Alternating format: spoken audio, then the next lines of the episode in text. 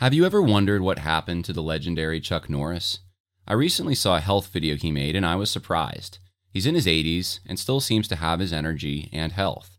He says he's even stronger, has more stamina, and plenty of energy left over for his grandkids since making one simple health change that helps his digestion and nutrition. He says he still feels like he's in his 50s. His wife made the same change and she's never felt better. She says she feels 10 years younger and she has energy all day. Many of us do not include the fruits, vegetables, and other herbs that increase health and energy in our own diets. Chuck Norris made a special video that explains how he incorporated these things with one simple product. You can watch it by going to mymorningkick.com forward slash Harris. It may change your approach to your own health. Once again, that's mymorningkick.com forward slash Harris.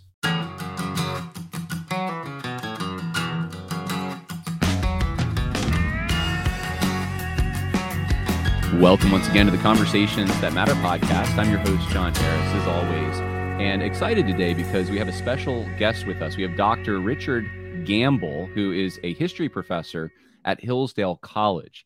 He's also an elder in the Orthodox Presbyterian Church. He has a website, richardmgamble.com, where you can find all his books. In fact, I have two of them sitting right here. I have A Fiery Gospel, and, and this is a book that I picked up a year ago and started reading, and I thought, oh my goodness oh my goodness, the social justice issue that we talk about today is very similar to uh, the reform movements that happened in the 19th century. It's a very similar battle that's going on in the church. And so I started reading this last week, another book by Richard Gamble called In Search of a City on a Hill.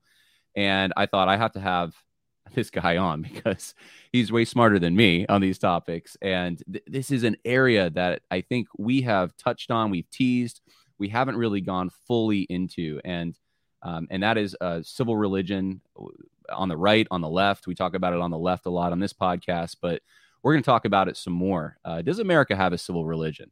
Uh, if so, is that a good thing? Is that a bad thing? Uh, what should we, as Christians, Bible believing Christians, Orthodox Christians, how should we navigate this? And so, um, thank you so much, Dr. Richard Gamble, for joining me. I appreciate it.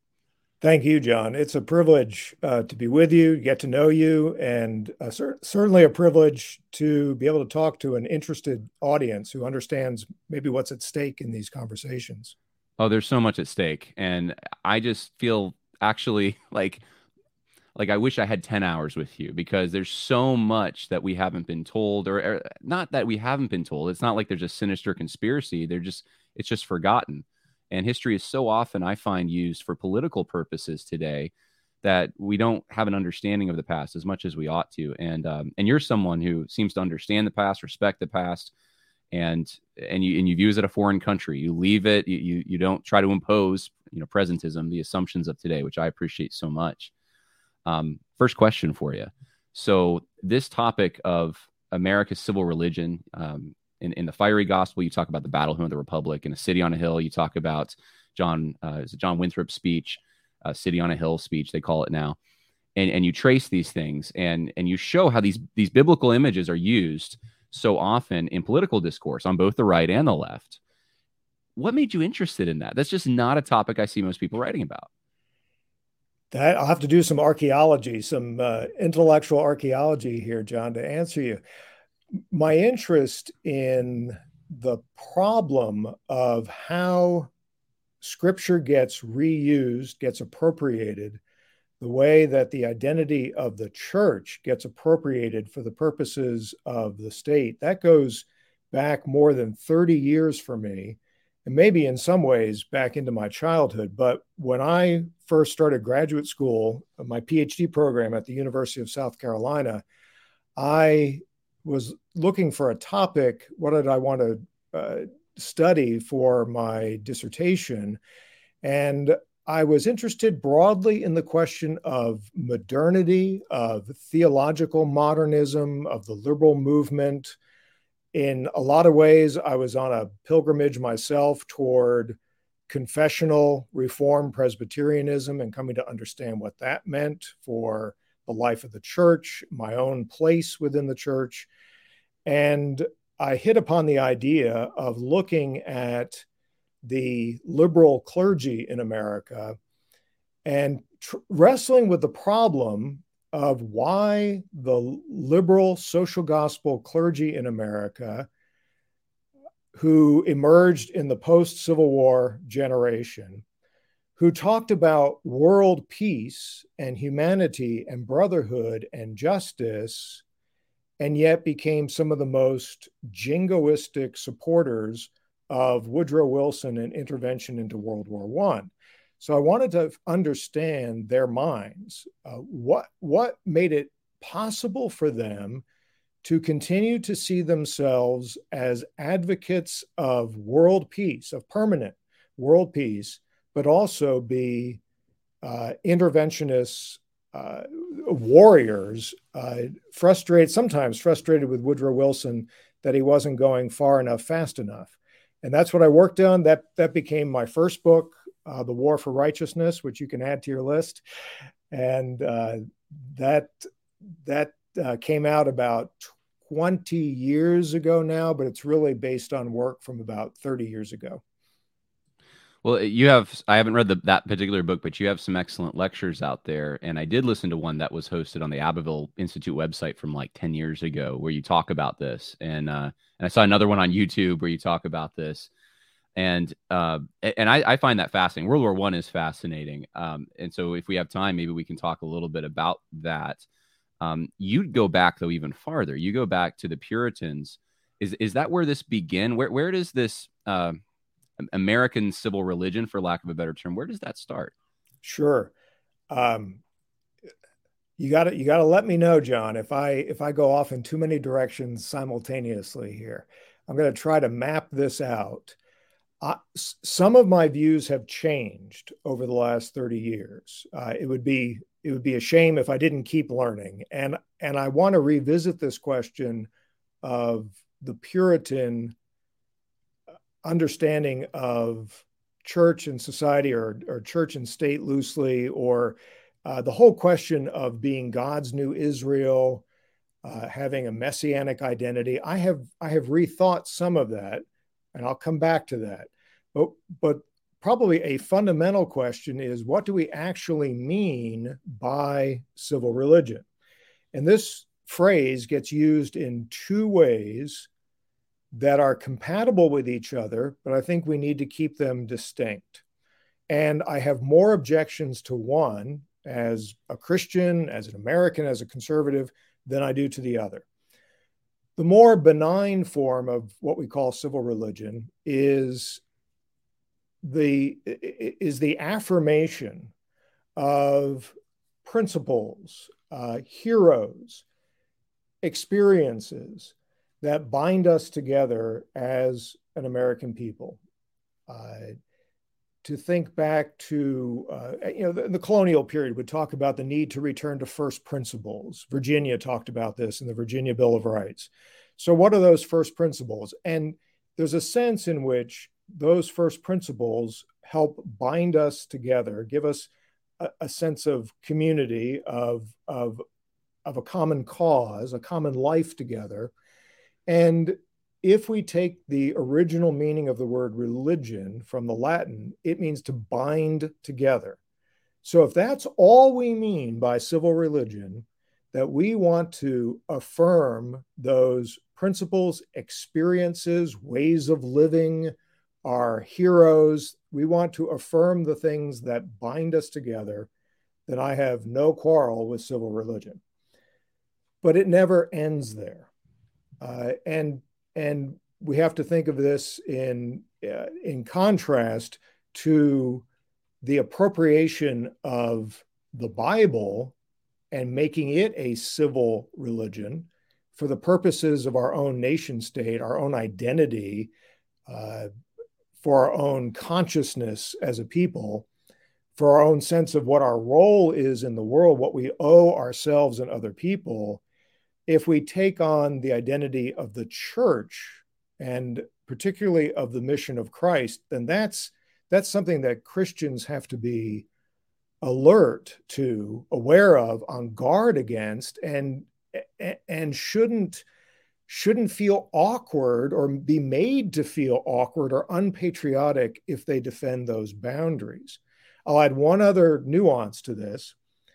There's there's a way in which the affirmation, that first category I talked about, that first way of understanding civil religion, there's a way that affirmation of principles or documents like the Declaration of Independence or an ideology, uh, an ideological point from the 19th century or from Cold War America, there's a sense in which that can be elevated uh, to the level of the sacred on a level that competes with our Christian faith, or an, an affirmation of a principle that's actually found nowhere in Scripture or nowhere within our tradition, and yet we embrace it and defend it as if it were a fundamental part of our faith. So this this gets messy, but I, but I think all this is going on simultaneously, and we need to be aware of what we actually mean by civil religion. And those who dismiss any concern about it, uh, make light of it as if we're just being too fussy about things, they might be thinking of civil religion in that more benign sense. As someone said to me recently, well, you know, do you really have a choice? Do you really have a choice? You're stuck with civil religion. And I thought, well, I do have a choice and I'm not stuck with certain manifestations of civil religion. And uh, and and we can. Uh, I've called for this in print recently. We need to go back through American history and tell the story. It's never been told. Tell the story of those who re, who resisted the construction of a civil religion that competed with the Christian faith. That story is out there, and that story needs to be told. That's excellent. And I'm glad that you wanted to define things before we jumped into the lineage here of where this idea came from. I, I think it would be good for me to just share for the context and for this, the audience, for their interest, uh, kind of where we're approaching this from, our historical context. Because right now we have a controversy over Christian nationalism, as you know, whatever that is. There's a spectrum, and I've read a number of the books, and they're not all the same. But it seems to me, you could correct me if I'm wrong, that those on the left, including the evangelical left, seem to react every time there's any fusion of American symbolism or patriotism with Christianity in any sense. And to the point that you get the impression they want a secular public square where we just don't even have in God we trust in, in courtrooms. I remember uh, doing some of my early research on this topic and going back to Jim Wallis and Ron Sider and some of these guys who sh- signed the Chicago Declaration back in the 70s. And that was their main beef was that there was this false religion. The first uh, issue of the Post American, which became Sojourners, was Jesus with a crown of thorns and this American flag draped over him. And, and, and this was a horrible thing that we're combining these things. And, and they wanted to return in their minds to the purity of a first century Christianity that was devoid of this uh, influence. And yet they could not see in themselves how they were probably 10 times worse in fusing the power of the state and their own, I guess, leftist uh, tradition in American history with their own Christianity. And, and that's what we have today, in my opinion, is we have uh, this knee jerk reaction against anything that's pro American or patriotic, even the most benign things. Right. And uh, this adoption, though, of, you know, like things like we have a temple of democracy in DC, which shall not be violated by the one wash ma- masses on January 6th. It's like, what is that? You know, or um, uh, one one final example. I remember Sam Smith, who uh, I studied under at Liberty University, pointed out to me. He goes, "Start talking about dividing the United States up. That some regions shouldn't be with other regions, perhaps because they can't get along." And he said, "You will have both sides come after you as a traitor." As and I said, "Why is that? Think about it. It's weird, isn't it? It's it's odd that we we view the union as something sacred at, at, the level in which we would view perhaps most of our dearly felt theological concerns. And so th- I hope I'm tracking right with what you're saying, but these are some concrete examples of what I see happening in regards to civil religion out there. Yes. Um, and John, you're right that that there are so many things at play all at once right now. And I've gotten involved in controversy over Christian nationalism, what we mean by it. And one of the uh, one one of the most difficult things in trying to communicate with others and trying to teach is the the the the nuances of questions of how and how we're using words like Christian nationalism and where this came from. And I can make a point, raise a concern about the way Christians talk about their nation or the way they worship in their churches and sometimes seem to be worshiping America. And I can sound like the left. And one of the things that's been frustrating for me, and I think so urgently needed, is we need to open up space for a patriotic Americanism that is is also very guarded in what it says about the identity of America that that polices the boundary between our Christian faith and our love for America that that is able to understand uh, hierarchies of love. And we don't love America the same way we love Jesus. And we don't love it the same way we love our families to open up a space in which Christians can talk about the the the demands that that the nation makes upon them that the politicians make upon them that civil religion makes upon them and and distinguish that from from their own christian faith and and not feel guilty or or i should say not feel forced into a position of like of, defending America in uh, in extreme terms because the left is condemning it in extreme terms. Uh, there have to be other options out there. There have to be other options in which serious, orthodox, confessional Christians who love their country can talk in a way that is historically informed, can talk intelligently, and and to to be alert to, what's really going on. And I can I can say more too. Uh, uh, if you want to follow up on this, the there's a blind spot out there now. Uh, thinking back to my work on World War One, so many people think or or or pretend to think uh, that Christian nationalism is somehow a, a, recent invention of the Christian right. Right. That it's only MAGA Republicans who are now guilty of of this of Christian nationalism, when it should would be so easy to demonstrate that the things that they object to the most were actually part of their movement, and in another way, strange way, kind of still are part of their movement, but going all the way back to left wing evangelicalism in 19th century America, those guys perfected Christian nationalism. And they the left needs to own that, needs to be forced to own that, that the things that they worry so much about uh, are actually uh, a lot of it is a product of the left. Well, I was doing some research on this, uh, just you know, on Google Books, looking back to see what's the earliest time we can see that term used, and it seems to be the most popular like I, I, think it was an ngram search I did where you see the term used, and there's this little blip kind of in the early 1900s, and people were using Christian nationalism, and then you don't see it for a while, and now, no, of course, now you see it all over the place.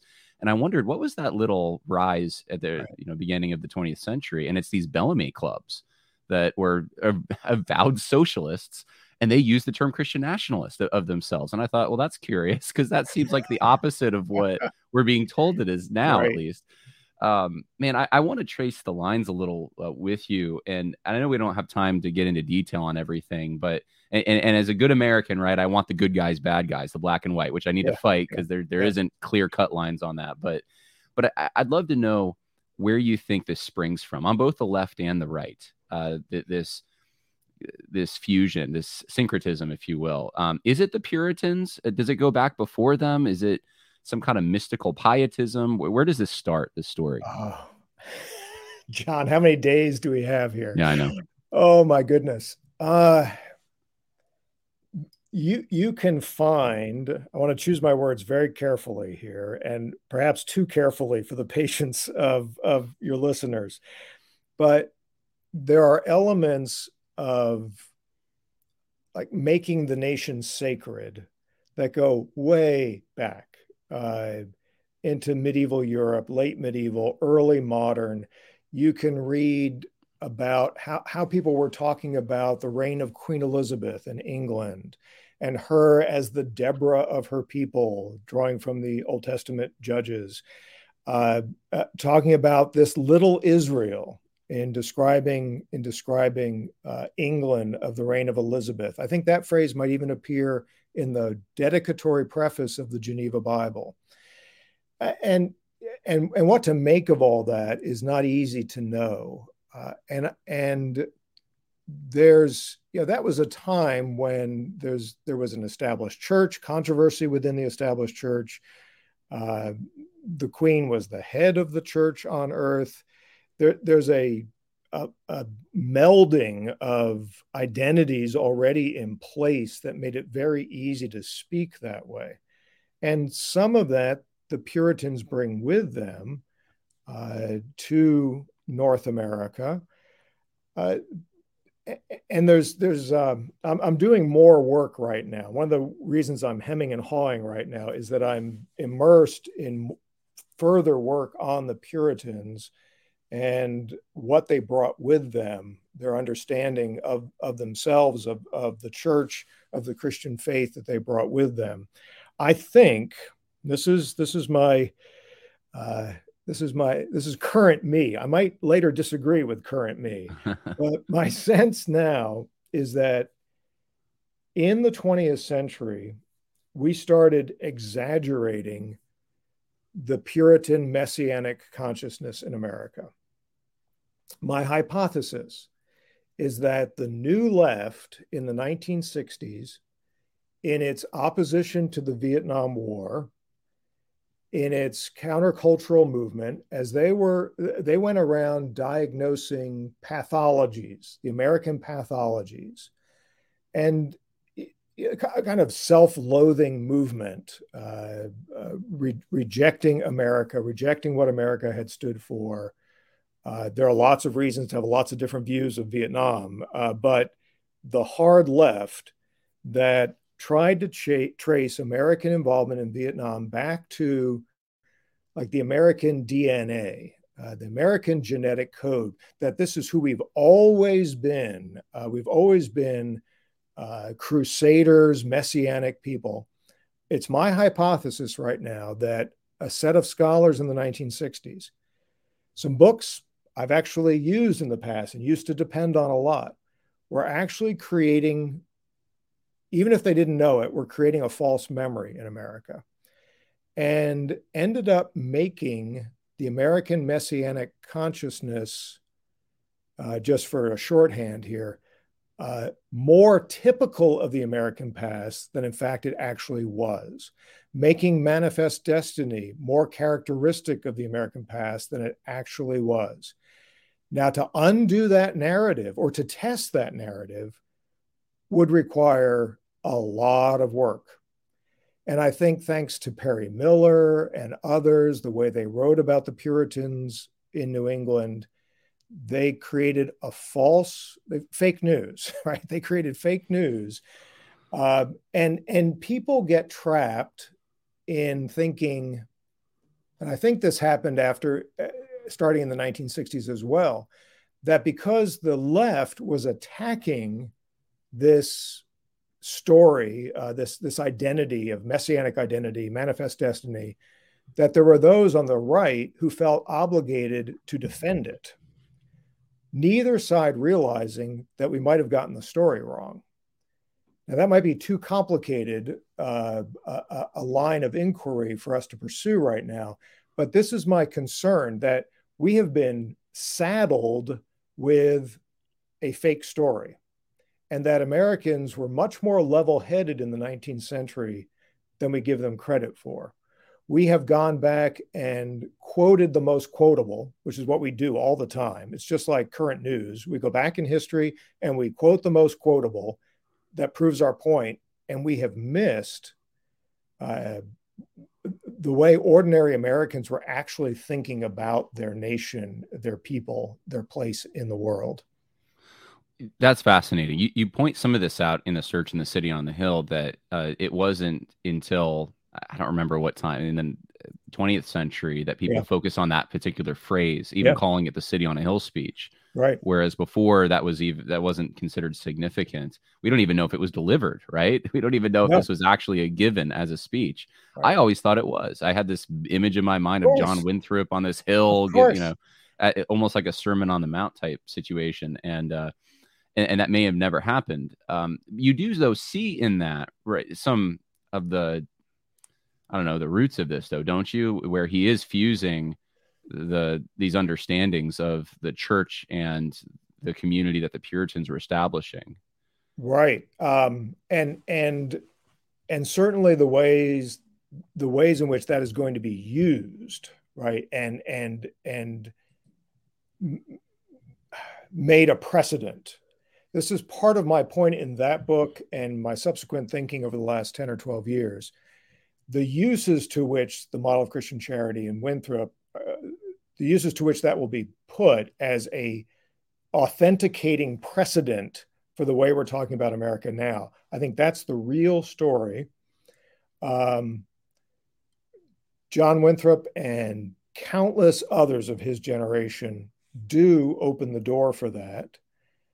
Uh, but one of the things to remember with Winthrop, and I and I hammer away at this with my students, is that he was talking to a tight knit group, a, a highly homogeneous, tight knit group of Christians for whom, uh, to, uh, and for him, it was normal for him to address them as if they were a Christian congregation. He was interested in catechizing them. In fact, uh, my, my new line of inquiry about the model of Christian charity that it's actually in the form of a doctrinal lecture. He begins with the doctrine of providence, and that he is drawing heavily from the catechisms, especially the catechisms on the Ten Commandments. The very vocabulary, I'm giving away my good stuff right now. Uh, I'm, I'm, telling my secrets.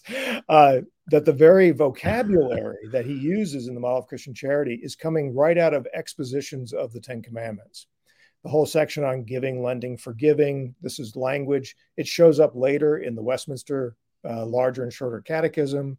Uh, he's drawing from a common heritage there.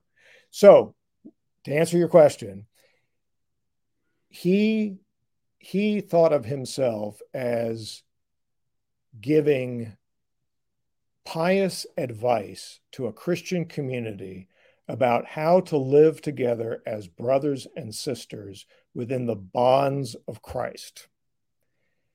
Now, what gets done with that uh, is another story entirely. And as I said, I think the story of what gets done with that and the way that gets secularized or reappropriated, the way Winthrop gets reinvented in the 19th century, that's the big story for American civil religion.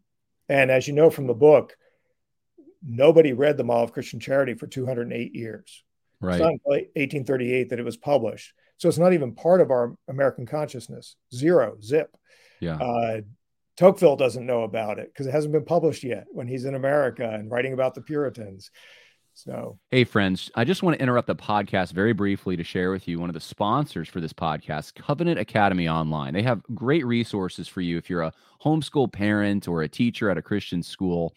Uh, they have live online classes that meet two times a week for 15 minutes each, and it's for grades four through 12.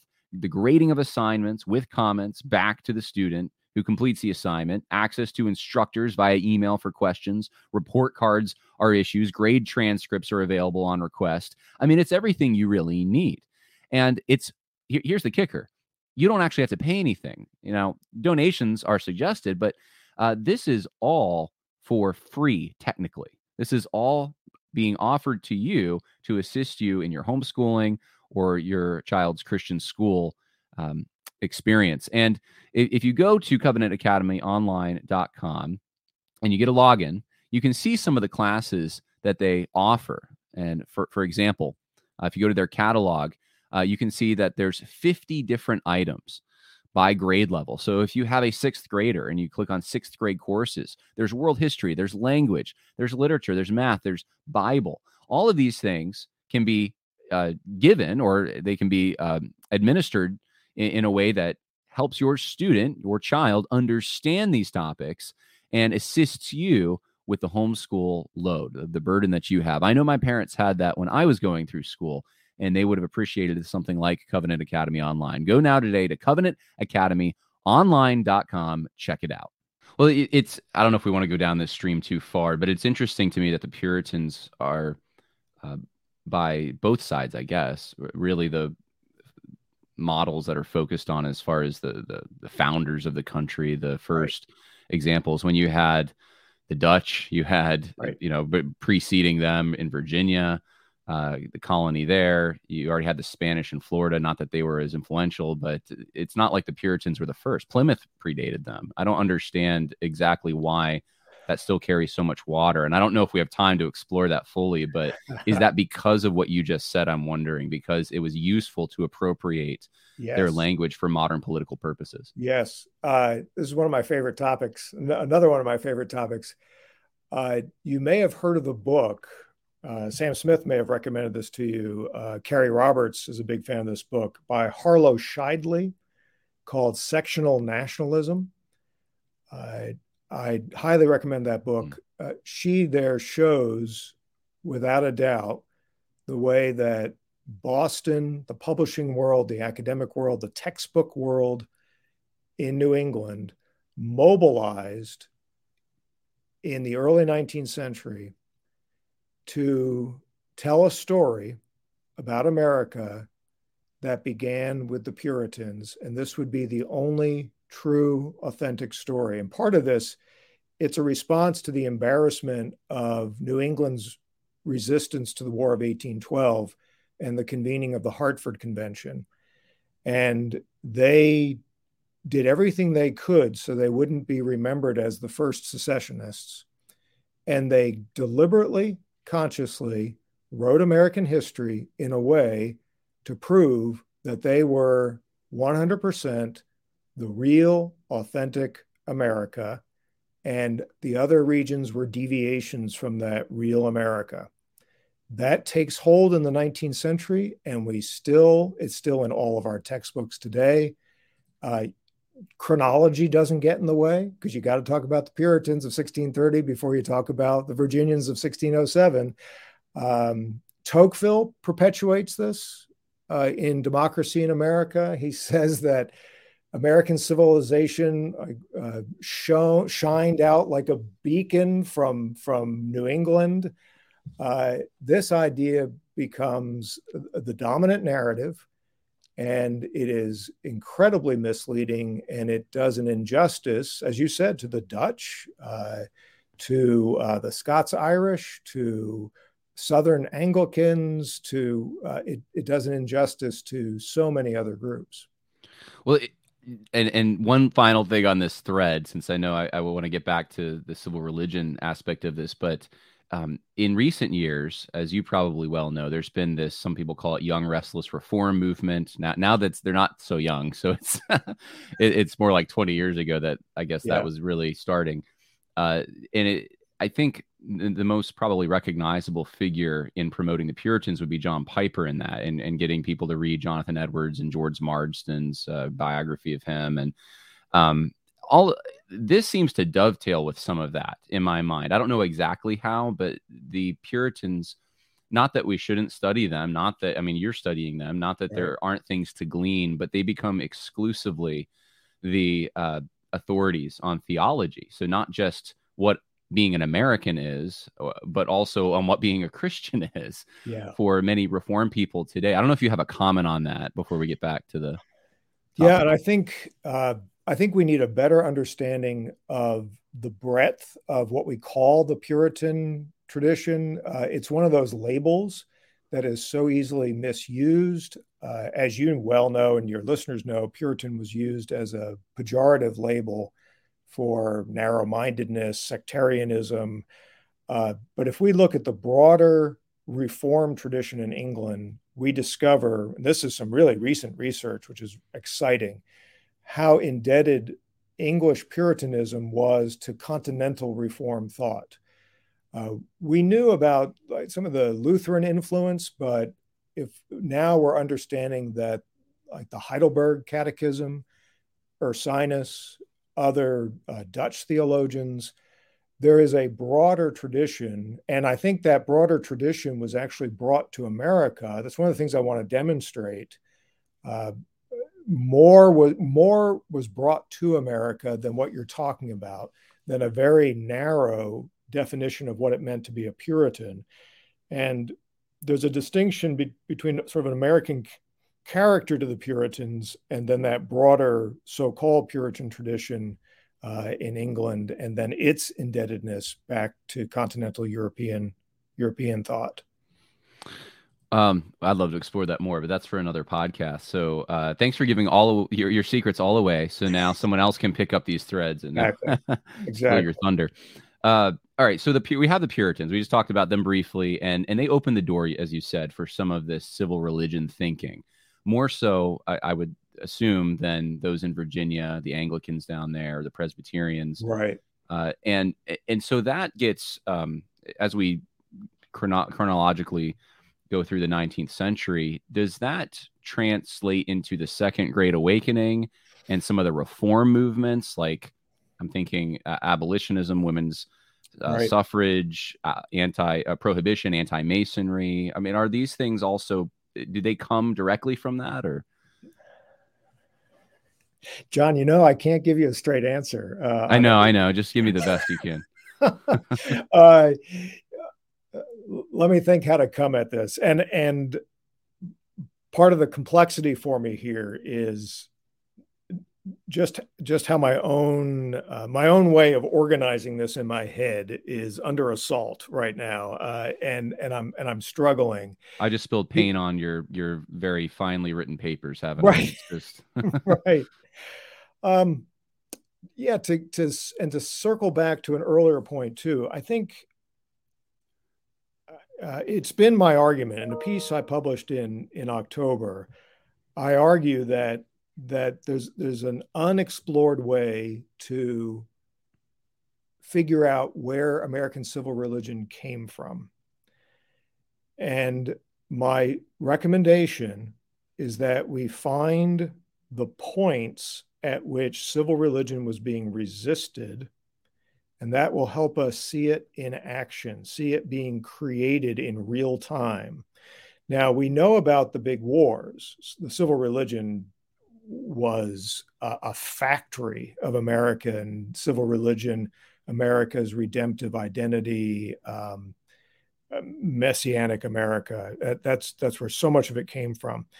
But I think we can find it. You're right that there's there's an element of this in the Second Great Awakening. Um, there's an element of it in the reform movements in a certain understanding of what it meant to have a Christian nation and Christianizing the nation through these reform movements, that a Christian America would not have any alcohol, tobacco, uh, it would not have capital punishment or certain kinds of prisons, all those reform movements. I, I think there's an element there that that is evil, easily woven into or, um, not woven into, but but is evidence for, demonstrates a certain conception of of a nation, what a nation is. And to complicate your life and my life, we also have to throw in here that we have to deal with the rise of romantic nationalism in the 19th century and the impact of European ideology on Americans who were eager to embrace that ideology. And a lot of the key people of the abolitionist movement in New England were also great admirers of the romantic nationalist movements in Europe. Uh, and I think is another one of my hypotheses, giving away my, my stuff.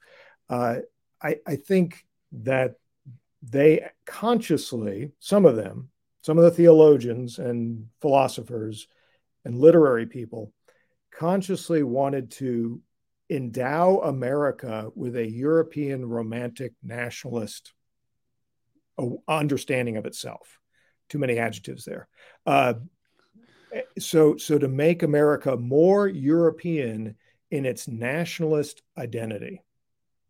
That's never been ex- well. It's been explored in some ways, but not in the not from the angle I'm, I'm mentioning. So, if we have a rise of a certain kind of civic religion and a certain kind of Christian nationalism, we have to do a careful study of nationalism and and and how that is actually fighting against a federated republic in the 19th century. And here's one of my ideas I'll tease you with can you have a robust civil religion in a federated republic? Do you need one? Are you asking me? Yeah, I'm, I'm just asking you to ponder this. Can you have a, a run that by me one more time because so, so I'm trying to process it. Let me let me this gives like me a, a federated republic where the states have sovereignty. You're saying so a decentralized federated republic does that require a robust civil religion mm. In the way a nation state does? No. It shouldn't. It shouldn't. It shouldn't. So I think this is a factor as well that people who who promote civil religion are much more likely to be centralizer nationalist types because they know that they need civil religion to glue all the pieces together the way Italy needed one, the way Prussia needed one. Ah, uh, yeah. I see what you're saying. Yeah. Play so with that. We have the illusion in our country of a federal republic, and, but it's not really that. And, and this is part of the reason it's not that. Uh, if PhD students are listening, trying to consider what dissertation topic to pick, I think you've given them about five different things that haven't been written on. Uh, so there you go. That's our free service to you. I like I like exporting exporting my ideas. So I don't like exporting democracy, but I like exporting my ideas. Well, in this book, A Fiery Gospel, I just want to talk about this briefly since we're on the 19th century right now, and we don't have much more time anyway. Uh, and I think that's originally what I emailed you about was let's talk about this book, which we haven't talked about yet. Uh, you do trace the use of the Battle Hymn of the Republic, and I found uh, the opening pages like uh, this. The term that's used out there now is red pill. Like I was red pilled. I, I was reading these and I was thinking like, oh my goodness, th- this is what I'm. I feel like I'm hearing the same exact thing today from the woke left in you know social justice evangelicals. It's just change a few words and um and, and so the idea of we're going to mobilize the church to um, support the war effort through these hymns that are now sung like every Fourth of July, even in places like Mississippi. I was surprised. I was there. I'm like, why are you singing this hymn? But it, it, it's it has nothing to do with uh, or little to do with Christ and uh, biblical theology. It has everything to do with the war effort. Mm-hmm. And and this is now just ingrained in our American psyche, uh, a Christian psyche, even in the United right. States, to a, a, point where you can't even challenge that. There's probably people listening right now who are offended that I even just said something mildly uh, criticizing. So, yeah, I was just, I guess I should probably ask a question in this little diatribe. What, um, with the Battle Hymn of the Republic and, and everything that surrounded that that first war movement preceding World War One, our first, I guess, national righteous war. Um, do you think that we're s- still in that same conflict? That that conflict never really resolved itself? Because I'm wondering that are we still in a civil war over these same issues? And and it and it is in a civil religion on one side and a decentralized form of government on the other. I Give should, me the I complex should, answer. It doesn't have to be simple. I, I, I, should just let you put a period at the end of that instead of a question mark. Uh, okay. I I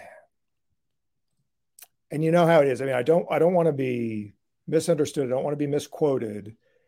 Uh, there there is a sense in which the Civil War has been an unending civil war about much more than questions of uh, even more than questions of the Southern identity, of, of questions of, about uh, slavery and so on.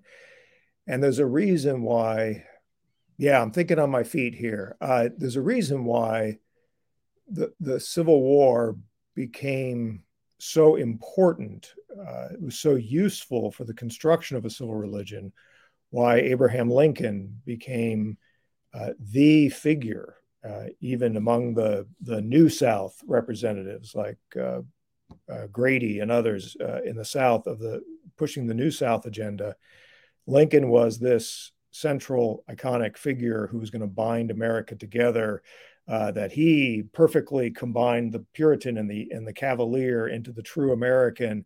That started to happen right away, and you add that with the Battle Hymn of the Republic and uh, and and other aspects of of that war. It gives us. I'll trot out some more ideas that people can steal here there's a book years ago uh, by a German cultural historian, comparative historian called Cultures of Defeat, comparing post war South, post Franco Prussian War France, and post World War I Weimar Germany. what do we learn when we do that?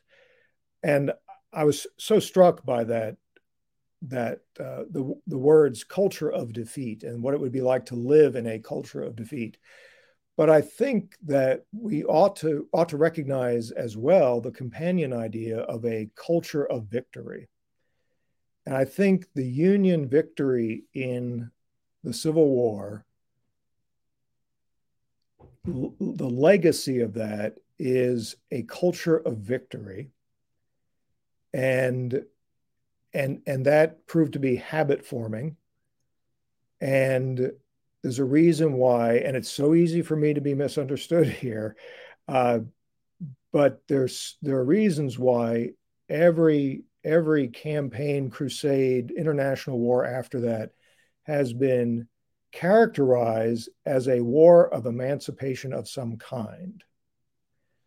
Uh, right after the war, some of those who were in the inner circle, the secret six behind uh, Frederick Douglass, uh, Frederick Douglass. He was John Brown part of that yeah. group behind John Brown. Yeah. Uh, the they by 1867 they're already forming the uh, an anti-alcohol party and saying explicitly that this is going to be the next abolitionist crusade.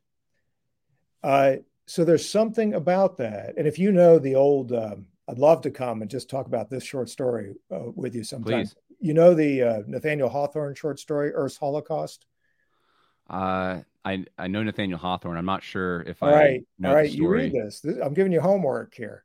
Yeah. You read Earth's Holocaust, and you want to talk about somebody who, in 1844, understood the mentality of woke and everything else.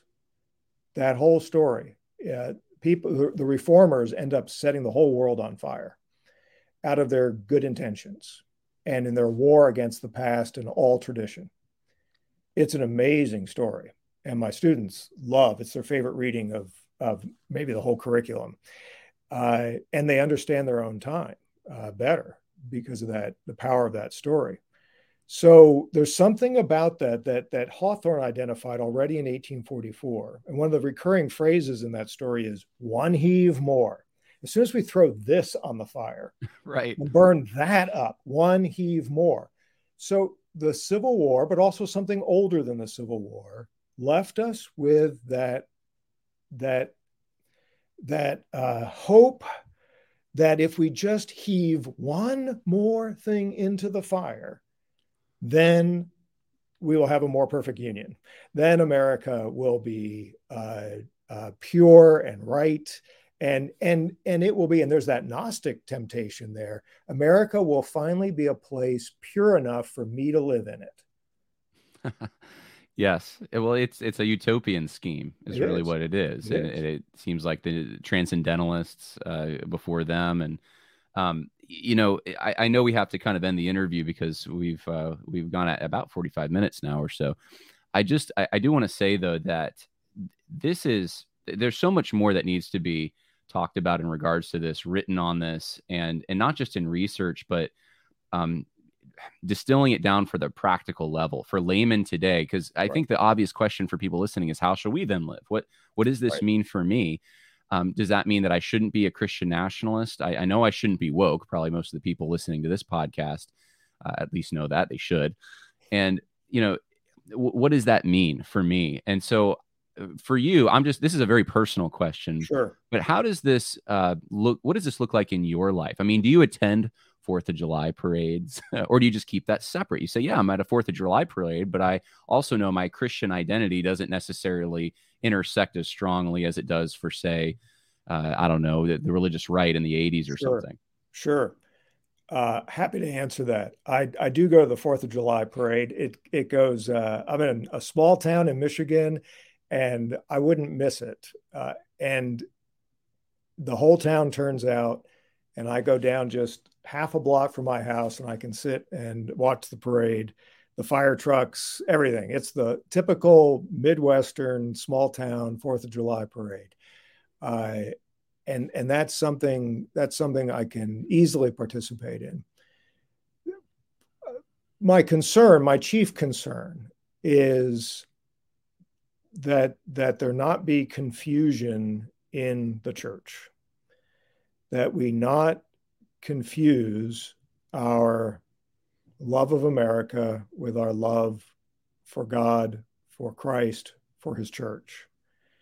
That we uh, monitor carefully the boundaries. And if we had in front of us right now uh, some of the things that are published by by conservative, by evangelical, by people who claim to be very conscientious. Uh, if we if if we looked at examples of the blending of American history and and the Bible, uh, there we we would see that there is a problem out there that so many earnest, serious, conservative Christians don't think carefully enough about the difference between standing up for America and standing up for Jesus. Mm. Those are not the same thing. And we we want to understand the I, I, we could talk forever about this john we the we want to understand that one is eternal one is temporal uh, one is redemptive and one is not one is one is uh, the city of God and one is the city of man. Uh, it's not the worst example of the city of man, but still a city of man. And Christians need to think carefully through all of this and not be gullible uh, and not not be complacent and blasé when when uh, you know sitting on a hill. That's and one of the reasons I'm I'm I, I use that as an example. Right, this is what Jesus called his disciples. Said, "You will be a city on a hill." And if we take that and give that to a nation state, and we do that so successfully that people can actually say to me, Oh, did Jesus say that? Uh, something has gone very wrong.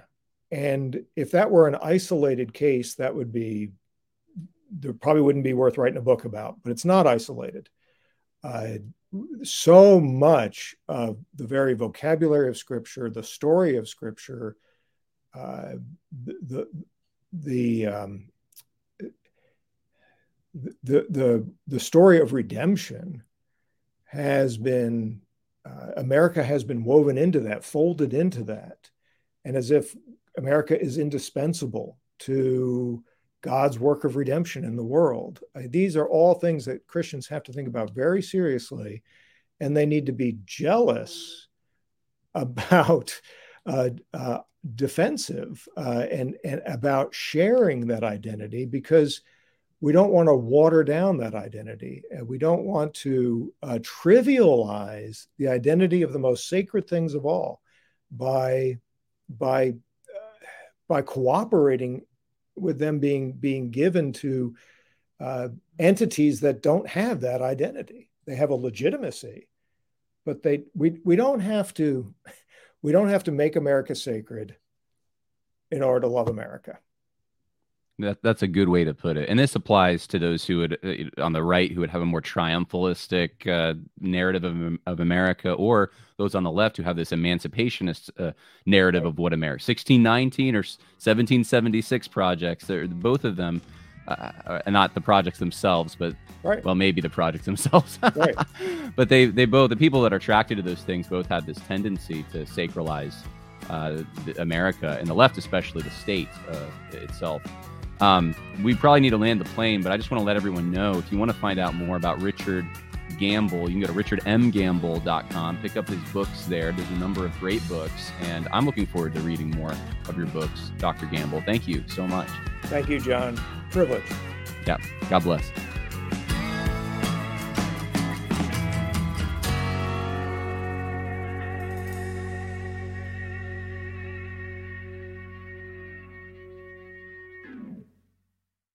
Save big money on everything for your next project at Menards. Spring is here, making it the perfect time for outdoor projects. Suncast storage sheds are an excellent solution for protecting outdoor lawn and gardening tools. They're easy to assemble, and the all weather construction provides water resistance and UV protection. Save big on Suncast storage sheds. View our selection of Suncast products today in store and on Menards.com. Save